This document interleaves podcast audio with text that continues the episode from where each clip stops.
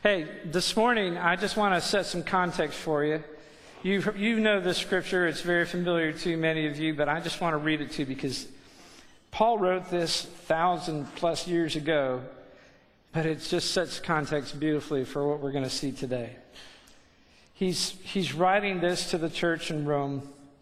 He says, The word is near you, in your mouth and in your heart, because if you confess with your mouth that Jesus is Lord and believe in your heart that God raised him from the dead, you will be saved. For with the heart one believes and is justified, and with the mouth one confesses and is saved.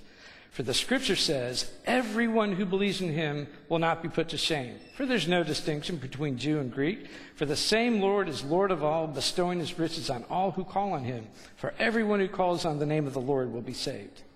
How then will they call on him in whom they have not believed? And how are they to believe in him of whom they've never heard? And how are they to hear without someone preaching? And how are they to preach unless they are sent? As, as it is written, how beautiful are the feet of those who preach the good news. And I just want to introduce you to a young man who's got some beautiful feet. This man oozes the gospel. It has been his privilege to be called and sent into his homeland uh, to bring the gospel. Amazing story. Give a warm welcome to Derek uh, Mueller and his Mueller and his wife Nadia and his beautiful little daughter. Uh, there it goes, Louisa. Yeah, are they here? Where are they? They're still on. They're still on the way. We have to wait for them. Oh, they're still on their way. Yeah. So what you're saying is your wife is late. We're never, never happens Never to me. late, I've never never, Actually, never once. Uh, actually, Jim. I, to be honest, she never. I'm always the one who's late because whenever we leave the house, I'm I'm ready. But my last thing is always, "Where's the keys? Where's this? Where's that?" I just want to say it's a really good recovery, and uh, I I love the way that you did that. I didn't realize she was walking down the aisle. Well done. All right, so this is Louisa. Say hi. Can you wave to everybody? hello. Oh my goodness, does not get any cuter. And Miss Nye, we're so glad to have you guys with us today. Welcome. They're going to be with us uh, for the next week or so, and they will be with us Thursday night under the stars. If you're aware of this, we have this incredible time outdoor. We're eating and we're hearing stories from our missionaries. Several of this uh, week will be here from around the country, uh, around the world actually, and just sharing a little bit about the persecuted church and so on. And so we're going to hear from Dirk today and, and others uh, on Thursday, so plan on being with us. But let's give them a warm welcome again. We're going to invite you guys to have a seat. Yeah.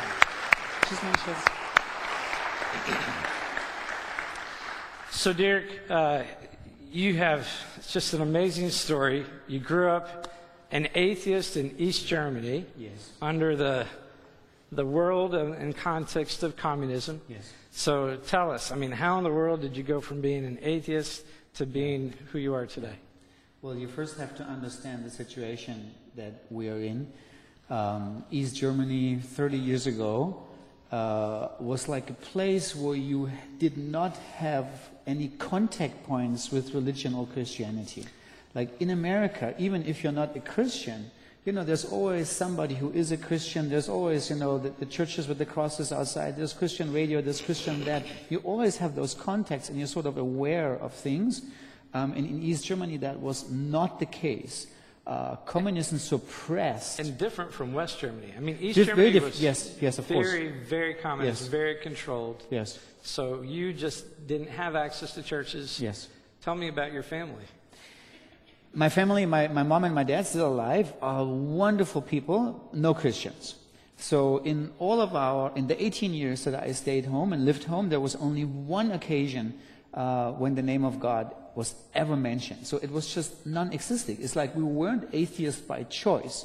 We were atheists by default because we didn't know any, anything else. No, I mean, you know, every human being asks the big questions like, you know, how do we get here? What's my purpose in life? What happens when we die? All of that.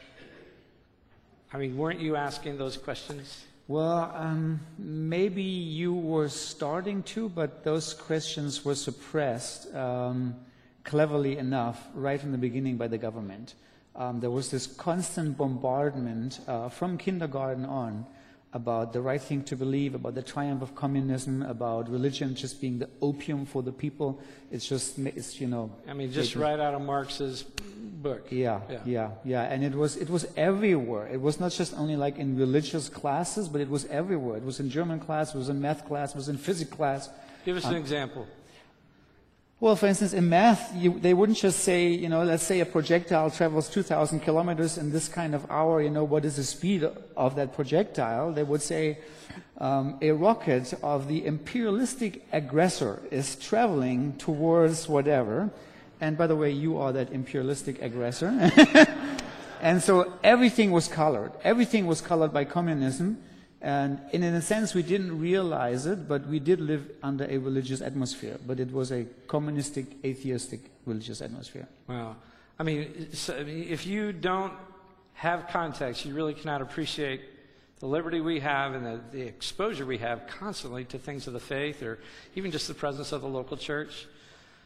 All of that was systematically removed by the communists Yes. and accompanied by massive violence in the 20th century. I mean, the communism actually accounted for over 20 million deaths as they seek to just eradicate things of the faith. It was very systematic. So that was the context you grew up in. You, you didn't choose to be an atheist. You had no other choice. It was the state religion, Yeah. really, was, Yeah. was atheism. Yeah.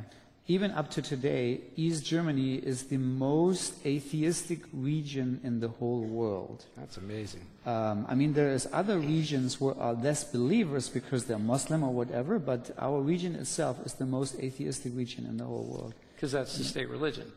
By the way, I mean, atheism Not anymore. It's sort of, uh, you know, 30, for 30 years now we have it's freedom. changed but, a little bit. But, uh, uh, but uh, it's just, uh, just extinguished the, the consciousness of God uh, within the population. Hmm. And So, how in the world did this young atheist, German communist come to know Jesus? it started gradually. Um, I remember it was many small little puzzle pieces who came together. One of the instances that happened is that when, uh, as a high school students, we were traveling, uh, we had like a, a class outing, and we for a week we would go camping as a, a, a class together, and we went to a coastal town, and we saw there was a church selling Bibles, and um, we bought one, not because we wanted to read it, but we wanted to have it as an opposition towards our communistic teacher. So we, we thought of, well, we know they don't like the Bible, so we buy one, just to have it. So, your teenage rebellion Yes, exactly. Yes, yes, teenage rebellion, was, buy a Bible. was not buying a beer, No, no, it was buying a Bible. exactly, exactly. As an act of defiance against your government and people who are holding you down. You just knew it would make them mad. yes, exactly. And by the way, if you have teenagers, Yeah. It's just how they roll. All right. So, so I what came of what came of that? Or I mean, obviously you didn't really. I started, you read it? I started reading it. You read it. And it was very hard because I thought the introduction is part of the book. And you know, I don't know if you look in your Bible, introduction in my Bible back then, it starts with translation, Septuagint, Masoretic text, why they choose to translate this way and this way. And I go like, who in the world is reading this voluntarily? I mean, and, and then it got really exciting because then was the story of God creating the universe out of nothing. It was the story of Adam and Eve, romance, and I mean, I was 16, 17, 18, so great stories that were intriguing. Naked. Naked, naked, yeah, I mean, lively, you know, got your imaginations going. Um, and then, you know, you are at chapter five, six, seven, and that's where, that's where the end of it. Right. So I put the, put that You know, if you just kept going to Leviticus, it would have just sprang up to life for you. Yeah, yeah, no, no. I made it till chapter six or seven. Mm. Yeah. Mm. All right. So I mean, you've got a little bit of a challenge to your communistic, atheistic worldview that in the beginning God Yes. created heavens and earth. But interestingly enough, that small little bit of incentive was enough to do something. And I'll tell you, one of the next experiences, maybe it's a year later or two years later, is I am I'm, I'm ready to go home from school and I see one of the typical exhibitions on evolution. I've seen the picture a thousand times, and you've also seen it where there is that, that hunchback monkey walking on, on its fours, and then the monkey is walking upright, and then it looks a little bit more human, and then, then it's you and me. And I look at this thing, and I've always seen it. I've not, I've never seen anything else. And suddenly I see this thing. I look at it, and suddenly I realize I just lost my faith. My faith's gone. Your faith in atheism. My, this is not true. I definitely do not descend from a monkey. And uh, it was just done in the instance, and it, I, it wasn't replaced with a fervent belief in Right. God, but it took something away that enabled, you know, the vacuum and the question, what do I live for? right. What is the sense of meaning? You know, uh, I've mentioned this to you before. I really encourage you to pick up a book called I Don't Have Enough Faith to Be an Atheist. It's written by a guy named Frank Turek. And he walks through the immense amount of faith, just blind faith, that is required to believe that universes create themselves and Yeah. DNA just happen to happen and all these things. And to challenge the atheistic religion and doctrine. And Yes. that's, you were very much indoctrinated. So, like Yes. a lot of teenagers who do doubt the faith of, of their upbringing, Yes. yours was to actually doubt your faith in atheism. Yes. So that opened you up at least to consider some other possibilities. Yes. So, you know, two or three years forward, um, I'm in South Africa and I'm riding a train, and uh, I had this longing in my heart and this desire and this big question what do I live for? Suddenly, I walk around life and it was not enough to have a career. It was not enough to have good clothes. You were successful. You went into banking, yes, yes, I did an apprenticeship as a banking. I got stock an, exchange. yeah, worked at the stock exchange for a while, and it was I, for me. It was always I want to have the, achieve these goals, and once I achieve those goals, I'm happy. And interestingly enough, I had all this, and it was not bad, but it was not good enough. And there was some, there was this this hunger in me for there must be more to life than this, and this was driving me on. It was really it was this question that was with me. And it's like my, my dad sometimes said, it's like, what do you want? And I go like, I don't know what I want, but I want more than this. Yeah. And so with this question, here comes a man, and this is a very interesting story. I just told you, always just so, and I have to be careful about how much I tell, because the time. Yeah. here, I'm in South Africa, and I oversleep, and my next door neighbor, three houses away, he also oversleeps. And so we meet in the train station, usually in rush hour, the train station is full of people. We meet like 9 and 10 o'clock, and we're almost the only ones there. Hmm. So he comes to me in the train and he says, Hey, how are you doing? Are you a Christian? And I go like, I rarely lie. I seldom steal something. I help old people over the street if they need to. Yes, I think I'm a Christian. and, uh, and he was laughing at me the same way you were laughing right now. And then he takes out his pocket Bible and he says, Doesn't work like this, young man. Let me read something to you. And he reads to me from the Gospel of John, where in the first chapter it is written that Jesus himself was the Word in the beginning, created the universe, formed his own people for his own possession, came to the earth as a human being, came into his own world, his own people, and his own people rejected him. And then there's this amazing promise where it says, But those who believe in him, those who trust in his name, to them he gives the right to become children of God. Hmm.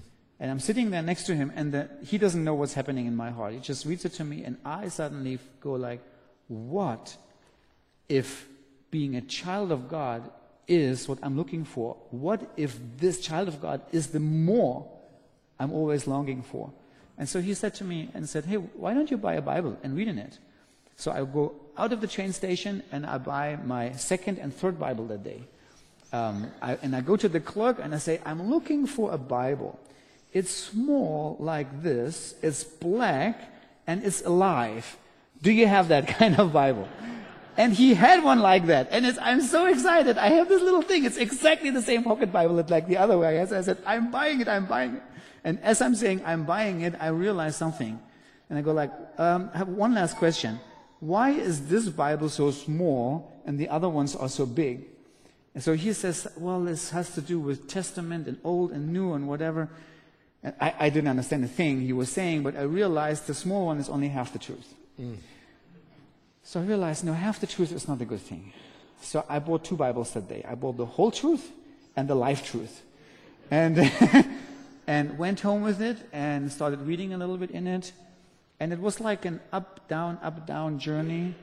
Um, So and you there have was no Bible teacher No. You, you, nobody to give you context. You're No. just trying to read the Bible No.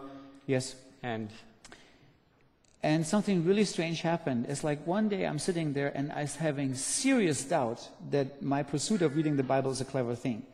I'm, I see the telephone book laying on the table and I go like, oh, there is no way there is a God that knows all those people. If all those people start talking to him, I mean, how are you supposed to answer that? And I had serious doubt, fearful doubt in my heart.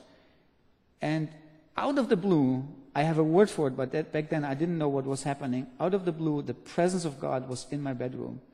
And I was convicted to the core of my heart mm. that the Almighty God exists, He is real, and He's right there.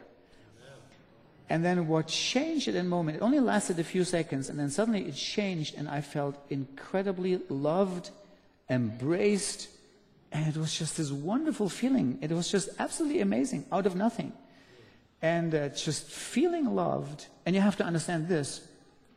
All the time, I thought if there is a God in heaven, and I die and I meet him, I thought he will say, well, high five, did a few good things, you know, helped a couple of old ladies over the street, did, did a couple of bad things sort of equal out, go to heaven, don't bother me. That was sort of my idea of the religious world. And I felt like I was good enough. And when I felt his love for the very first time, I felt I am not good enough. And I felt deeply convicted and at the same time felt his love. And so I asked God the question. I said, suddenly, why do you love me? And I never got a real answer, but what I, next time what happened is I saw a, a, a picture in front of me as, as Jesus standing there, and he's holding out his hand and he's saying, I'm the good shepherd. You are the stubborn sheep.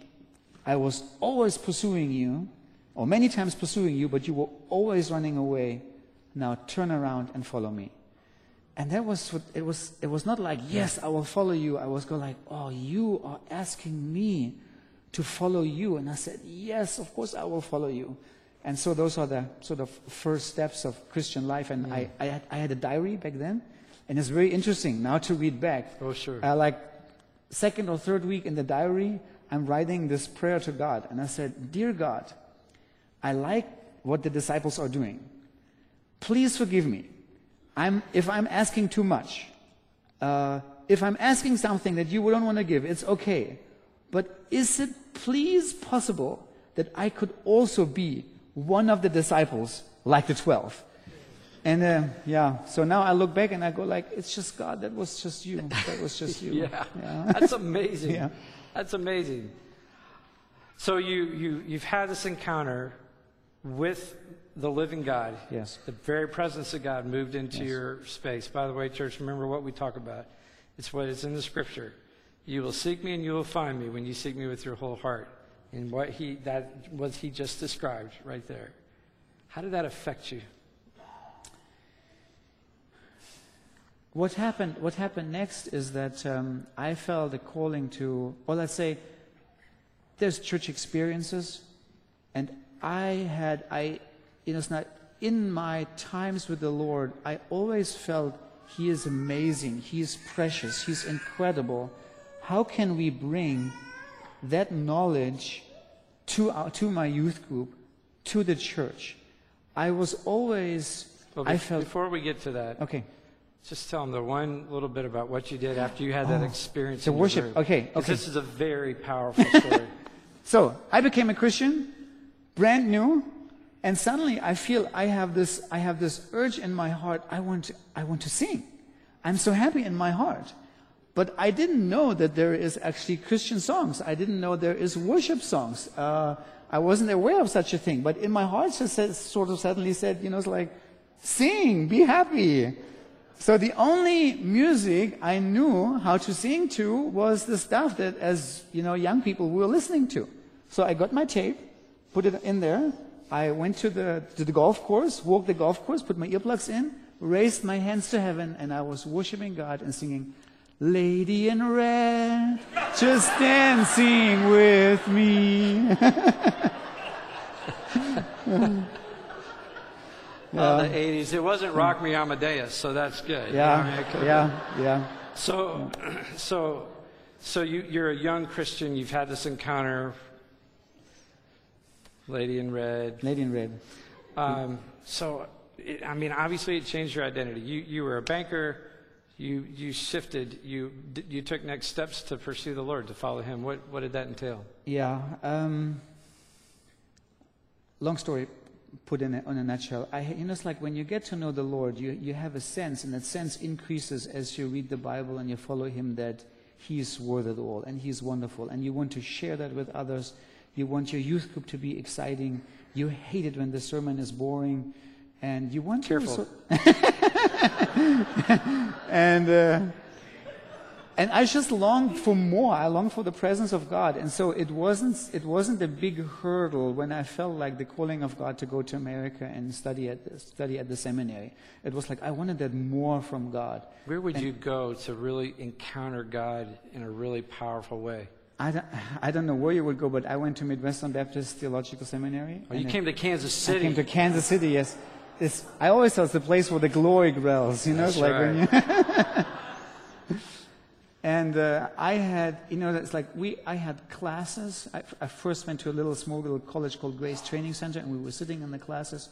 Teacher were teaching, and we experienced something that we never thought is that a teacher can be so exciting. It was really our heart was burning all the time, and um, so here in America, I learned that digging deep in the Word of God brings out enormous amount of treasure which fuels your passion for Jesus. Um, it is knowing, it's not only knowing Jesus my Savior, but how is He? What is He like? It's what Paul says is seeing the face of God, uh, seeing the face of, seeing the glory of God in the face of Christ Jesus in the gospel, 2 Corinthians chapter 4. It's that what I tasted, and I felt like we need to take what you have here in abundance, the ability, I mean, the, the abundance of books, the abundance of seminaries where you can go to and where you can get trained uh, to understand the Word of God and to teach it and preach it. We need that in Germany. But now, you, Germany has seminaries, right? It has some seminaries, but what happened is we, uh, the Christian church lost the great thinkers. Um, we had the, the big thinkers of the 16th, 17th, and 18th century, but the universities went liberal in the 19th and 20th century, almost all of them, the state universities.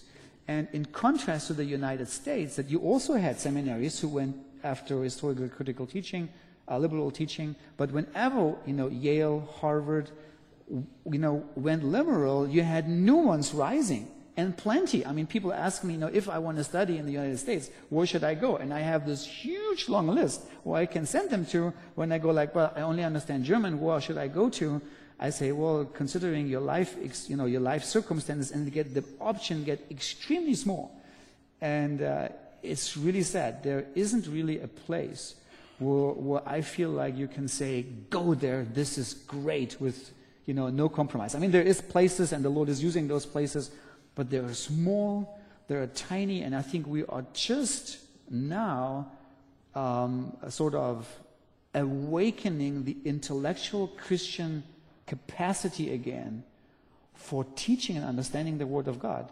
Um, You mentioned, I mean, it's not only the liberal seminaries, universities, but then there were expressions of, of evangelism and even charismatic kind of believers in Yes. Germany. There'd be like these movements Yes. that you mentioned. Uh, to some degree, they're almost anti-intellectual. Yes, that what happens is part of, we're sort of a little bit of a victim of, of revival in one sense, is we did have wonderful revival in the charismatic Pentecostal world in the early 20th century, but these groups, uh, the revivalist groups who focused on devotion to the Lord, also reacted towards the liberal teaching and said, we don't need that. We just need to read the Bible and love the Lord and, and pray and worship. And, but what happened is that then we severed ourselves from the deep thinking, from the searching for meaning, uh, from seeing the connections uh, in the New Testament. And it, it sort of developed that we lost the teachers, we, we lost the good teachers. Um, you know, it's like I'm talking to some of the seminaries and I say, hey, we need to put a stronger emphasis on, on New Testament so that when the students come out, they at least went through several books of the Bible in depth and studied them. And they always look at me and says, but who should be the teacher? Um, yeah, so that's, that's the challenge. And that's the challenge uh, if I can be the prophet and presume your next question, what I'm, what we're trying to remedy, and we're really, really grateful because you're supporting it as Colonial.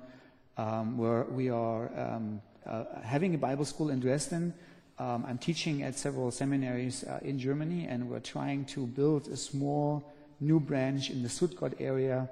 And we hope by the grace of the Lord and some patience and time uh, that uh, we will revive what once was the strength of Germany. Praise God.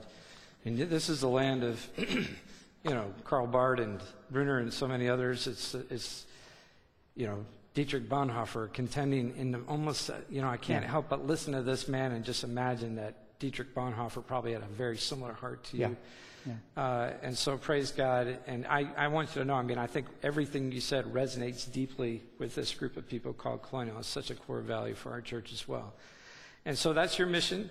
Uh, you have, you know, have the seminary. You speak at seminaries. You're, you know, you're a very, you know, well-read and, and, and thoughtful guy. But sometimes ministries find us that we don't anticipate or even want. Yes. And one of those is the Persian ministry, Yes. uh, ministry with Persian-speaking people that are coming into Germany. Tell us about that. It's a good story. So uh, a friend of mine had a little Bible study with about five or six Persians, and um, I was not involved. And at some point, he said, "Hey, can you please help me? I'm going abroad, and I'm not here for those weeks. And can you take over? Can we do it together?" And I was thinking, I go like, "Well, it's not really what I want to do, but okay." And uh, not thinking about much about it, I said, "Okay, I'll help you." And so we did a couple of teaching, a couple of time together. And then half a year later, my friend says, "I'm taking up a pastorate in Munich." Can you take up the main responsibility of, of teaching the Persians the Bible? And so I didn't want to offend him right away, so I said, let me pray about it. That it's like pastor code language for I'll tell you no over the phone tomorrow. Yes, over, over the phone that I don't feel the urge, I don't feel the burden of the Lord. and, uh, but what happened is that I was about to say no, I suddenly felt a real love for the people. It just, just, I just loved them suddenly. And I said, oh, we cannot leave them alone. So I said yes to him. And uh, I said, okay, we'll start a new Bible study after the summer break. And uh, I Tell, tell them why this is hard. You know, if, if you've never ministered to people who don't speak your language Yeah. and you have to work through a translator, and then there's major cultural differences Yes. between the Westerners Yes. and people from Eastern Yes. countries. Explain that a little bit. Um, well, first of all, it's, we didn't have professional translators, so we had just the people who were there who, who had very limited knowledge of English and German themselves. So translating always took hours for the most simple things. And uh, the Persians, one of their strengths is they are very hospitable people. So when you say, okay, just come by and bring me this or pick up this, it always means come, drink tea, eat some of the food that's in the stove, and stay for eight hours. And, uh, and sort of, I didn't have the eight hours, and I hate garlic. Oh, that's and, so it was not, not my first choice of, uh, of people I want to work with and want to associate with, but we grew to love them and we grew to love each other. So you, you, get, you took over the reins. Yes, I took over the reins and I got another friend, and so we, we progressed on it and we said next week, okay, we'll do it next week. And then you see, you know, it's like the people are started coming to us and says, when are you finally starting our Bible study? And the man of faith and power that I am, I always said, well, maybe next week or the week after, or maybe in three weeks. And so as I was not really ready, and then there came a point where it hurt so much, where my conscience was so bad because she was supporting me and I was supposed to be doing this. I finally said, you know what, we cannot procrastinate any longer. I think we should start now. And so we announced it to everybody and said, hey guys, we'll start a Bible study for Persian speaking. Invite all your friends, come and we'll do it. And first evening, there was like 17, 18 people, something like this there. And I said to my friend, hey, listen, well, I have something on my heart. I don't want to beat around the bush. I don't want to lure those people in and tell them about the wonderful things God does for them, loves them, makes them rich, prosperous, carefree. And then half a year later, I come with an, you know, it's like with the difficult part of the gospel. By the way, you have to take up your cross to follow him. I said, um, these are mostly Muslims or Muslim Muslims. believers or, or, or, or previous Muslims, so uh, or, or, or nominal Muslims. Um, uh, so one of the most difficult things for them is to believe that Jesus himself is God. Prophet is okay, but not God. And so I said to my friend, what we have to do is we'll tell them right up front what we stand for and who we believe Jesus Christ is.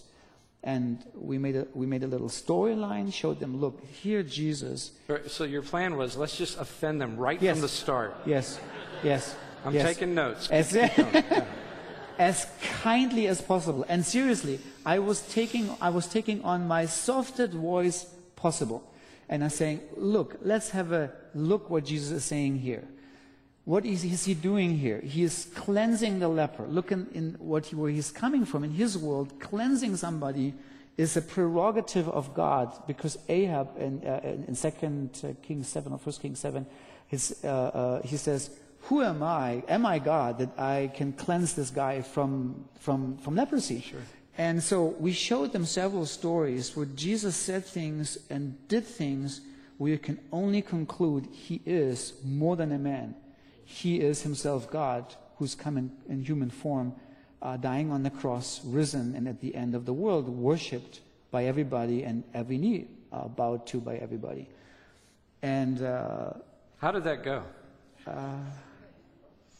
it's like watching, it's almost like, you know, you suddenly, it was from teaching into where you feel you have to call the police. uh, suddenly, a, a shouting discussion occurred where people were seriously shouting towards each other, being angry with each other In Persian. in Persian, and we don't understand a thing. And my translator didn't want to tell me what's happening. Uh, so, because they're very polite people and they don't want to offend you, you know, uh, but I was offending them. So, so I was, he was always saying, well, maybe there is a tiny misunderstanding. And I go like, there is no tiny misunderstanding. He says, no, everything will be sorted out, don't worry. And I said, this is serious. I mean, they're seriously mad at each other. They're getting at their throat. So anyway, we never found out what's happening because nobody telling us what is happening. And I'm sitting there with, then everybody's dispersing, going home, and I'm sitting there with my friend and said, this was the end of the Persian Bible study. And, uh, and he said, but you know what, we committed. I mean, we cannot say we did it and then next week maybe one person showing up and we are not there. So we will be there. And so we are there next week and there's 25 people. And the next week after is 37. And then the next week after the 45, and after that 54, and then 63, and then 76. And then suddenly we have this massive amount of people we didn't know what to do with, and they're all really eager, not always with the right motives, but they're really eager to, to hear about who is Jesus. And uh, There's a lot of people and a lot of garlic. Yes, yes, indeed. Yes, indeed. And a lot of food. And Yeah. so that ministry has borne some fruit. Obviously, you know, it takes time. Muslims are famous for being curious and interested. yes. uh, and they have a high respect for Jesus. It takes a long time, and it takes community. So, have you seen some who've come to the Lord, and you know how's that going? Yes, interestingly, very surprising is, is like we knew from the beginning that of the 150 people that we had that first year and year and a half or two years that uh, did the Alpha course with us, we knew from the beginning there's not going to be 150 believers. But you don't know who will believe. So basically, you're investing a lot of time for 150 people, not only teaching them, but going with them um, to certain offices, queuing with them, getting permits and stuff like that, get, you know, helping them to get integrated in life. And you never know, you know, will, are they actually Christians? Will they become Christians? Will they follow Jesus or not? And sadly enough, we have a lot of people that the moment they got the permit to stay in Germany, it's the last time we heard of them. And uh, we had people talk really bad lies behind our backs, but you don't know it in the beginning. And we, in, but also what we had is like, you know, it's like Nadia once told me, we, because they were also coming to our home, and uh, she said, and we had some things that were not so good happening to our home. And uh, Nadia said, listen, this guy and that guy, you can love them at church, but you don't bring him at home anymore. He is having some bad look in his eyes. I, I don't know. I feel afraid. Scary.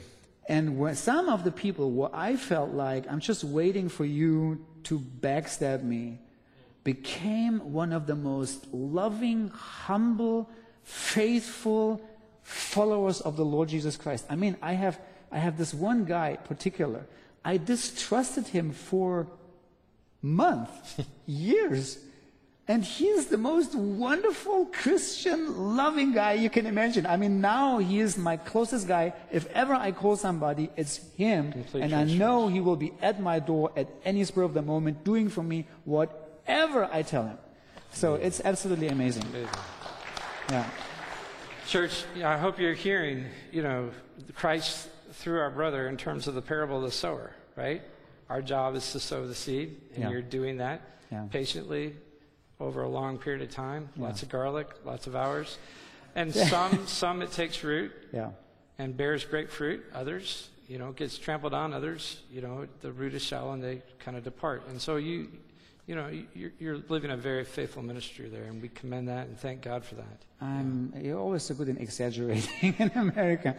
I think, you know, it's like if you, if you look at our lives, um, I'm not even sure if I can say we are unprofitable servants. We've just done what you told us. I think in many instances we have not done what we feel like we could have done. Um, we're just weak and broken people. And, uh, you know, it's sometimes, when I came here, I was looking forward to this. I was looking forward to Colonial. I was looking forward to my friends. But to, I said also to Nadia, I'm a little bit anxious to come here because I think they expect me to tell all those great stories that the missionaries are doing. But if you look really on our lives, we're just weak and broken people. And, uh, you know, it's like we wake up discouraged. Um, I'm not always, you know, it's like boldly handing out tracts and inviting people to Christ. And especially if you see the fruit in Germany, you need endurance, you need longevity. You know, it's like it's no big numbers you can report. You go to other countries, the number are much bigger, much more easily. In Germany, it's just sometimes just hard, grinding work, and you don't really see the result. Yeah, well, brother, it's kind of the same in America. Yeah.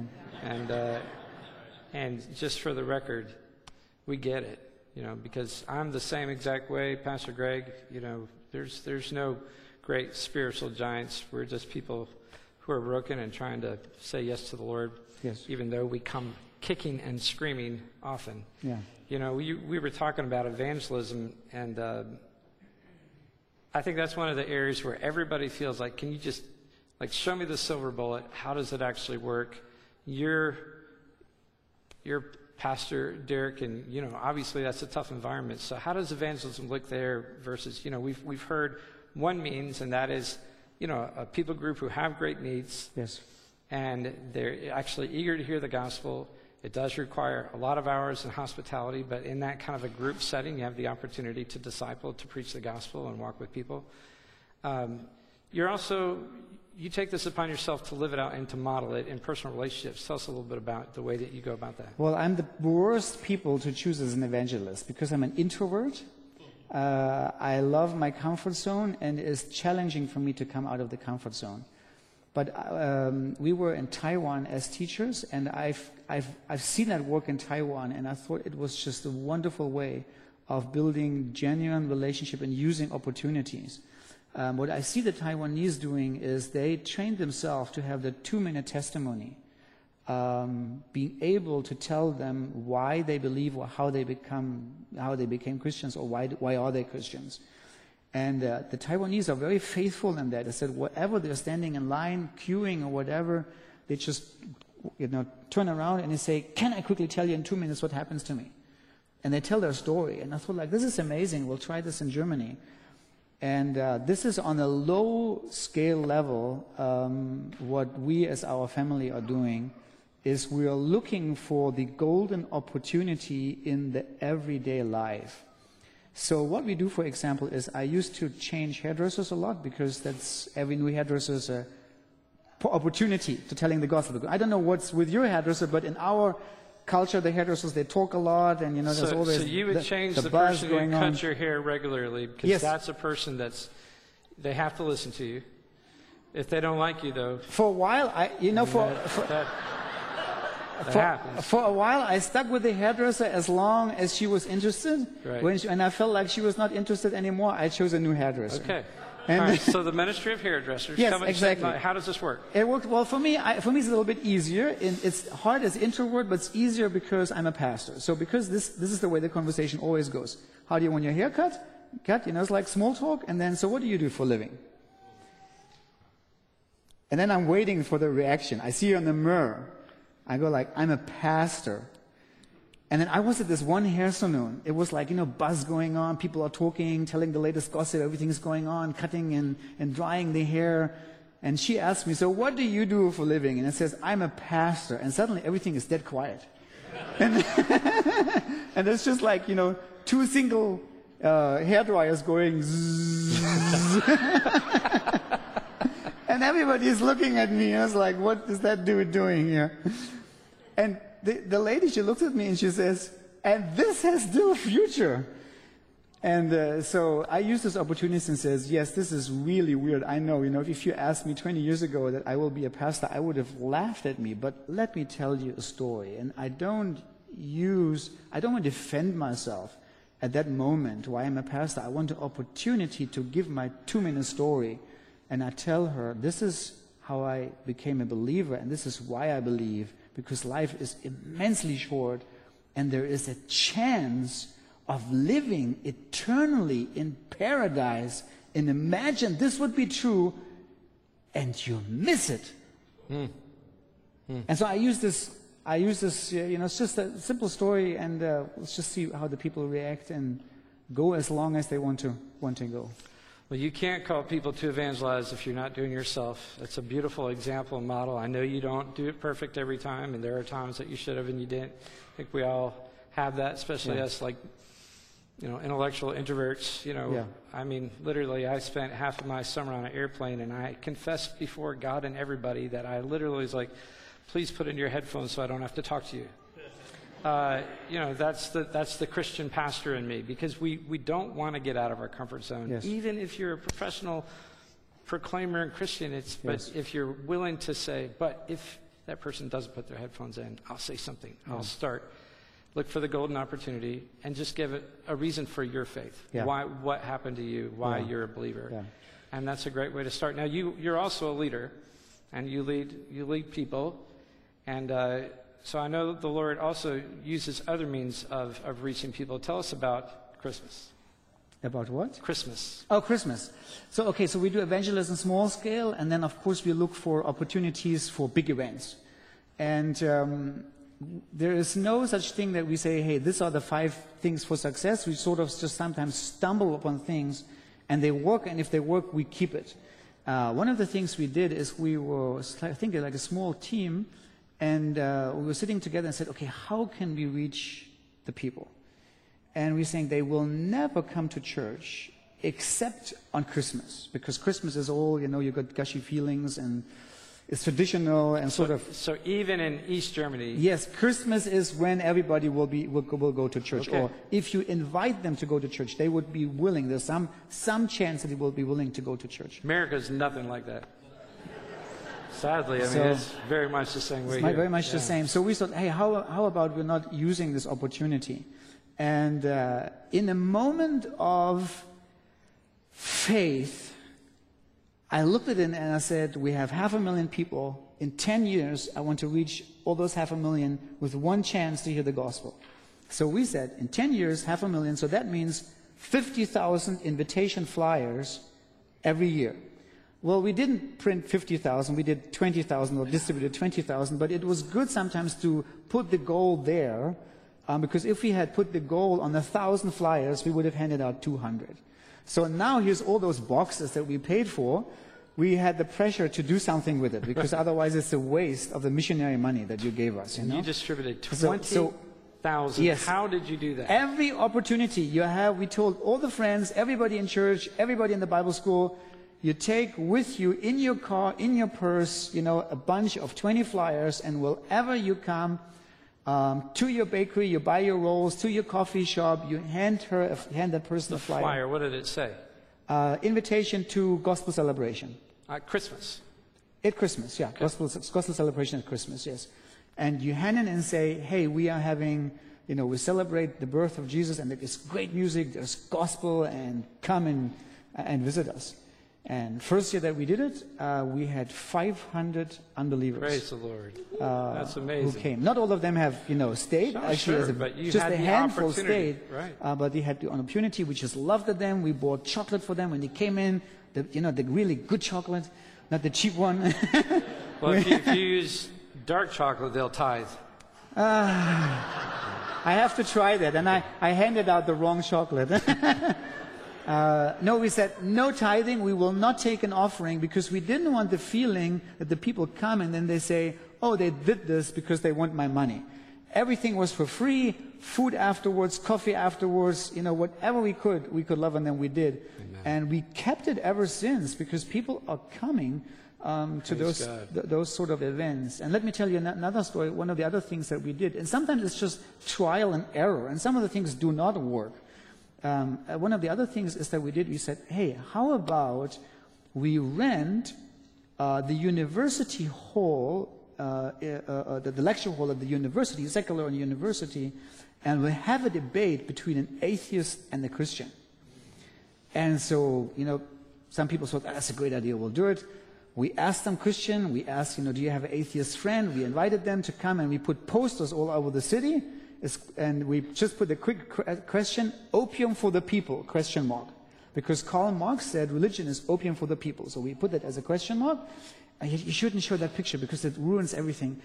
Because the story goes like this I'm there, I'm there half a minute, I'm there half a minute before we start, and there's like five or six people there, and suddenly the man of faith and power collapses. And I'm calling my wife, and it says, you know, because what we did is in the moment of faith, we hired the largest auditorium possible 500 people. And now I'm there and I'm calling my wife and said, it's so terrible. Nobody is coming. We have this huge auditorium and there's five people and they will laugh at us and they will say, well, the Christians want to have a debate and you know, nobody's coming and whatever. And I'm down there and as the minutes progress, people are coming and coming and coming and we filled the auditorium. Praise it God. was, was full of people. Yeah. Unbelievable. So we're having it again this November. So pray for us. Um, we want to have, you know, it's like this, Yes. that, that, that lightning from heaven. Come on. wow. And did the debate go well? Well, let, let me say this way. It went really well because the Christian defended his faith brilliantly.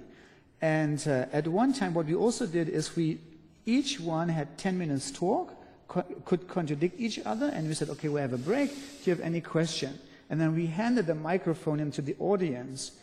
And the very first question we hand in, this man takes the microphone and he says, you woman killing Christians going on the crusade, you scum of the world, what are you doing? You are against science, you're hindering the progress of Christianity, you stupid people. And he goes on like minute after minute, and everybody, even the unbelievers, feel ashamed.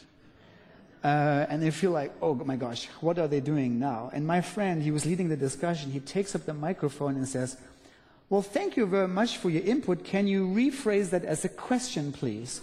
And, and everybody was laughing.